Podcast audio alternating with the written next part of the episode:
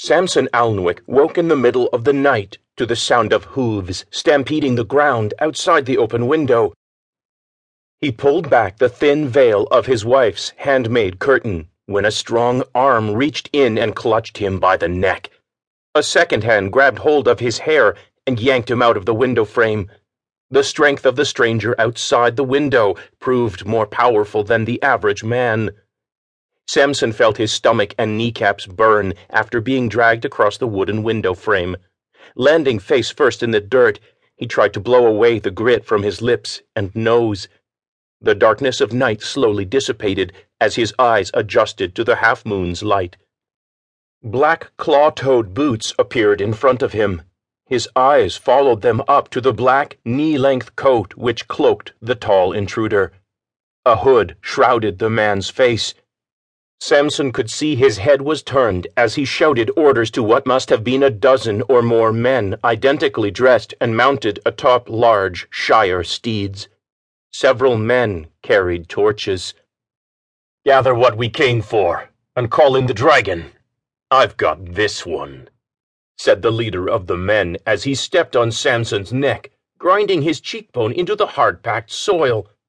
Who are you? What do you want? Stammered Samson, pinned under the stranger's foot.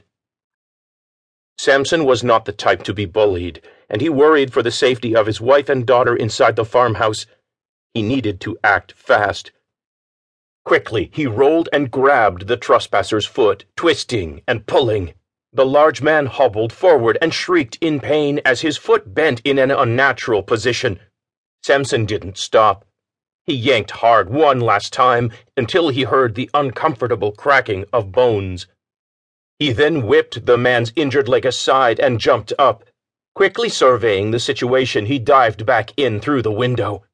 Once inside, he went straight for his daughter's room, where he knew he'd find both his wife and daughter huddled together.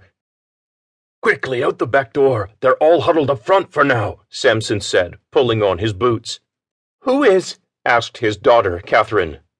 Don't know. Hurry now, Cat, hurry. You must run to Mr. Fletcher's, he quietly ordered as he ushered them to the rear of the house.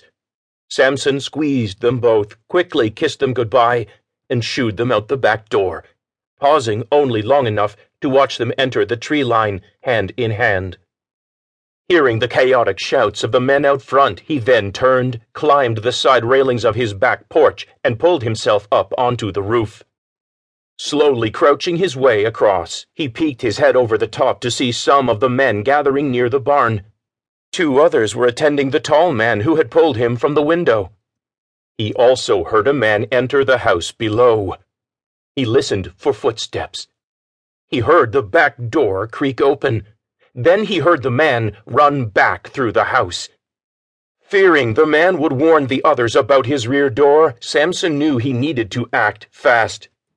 As the man inside the house exited the front door, Samson launched himself from the roof onto the man. As he tried to call out, There's a back! The collision was brutal.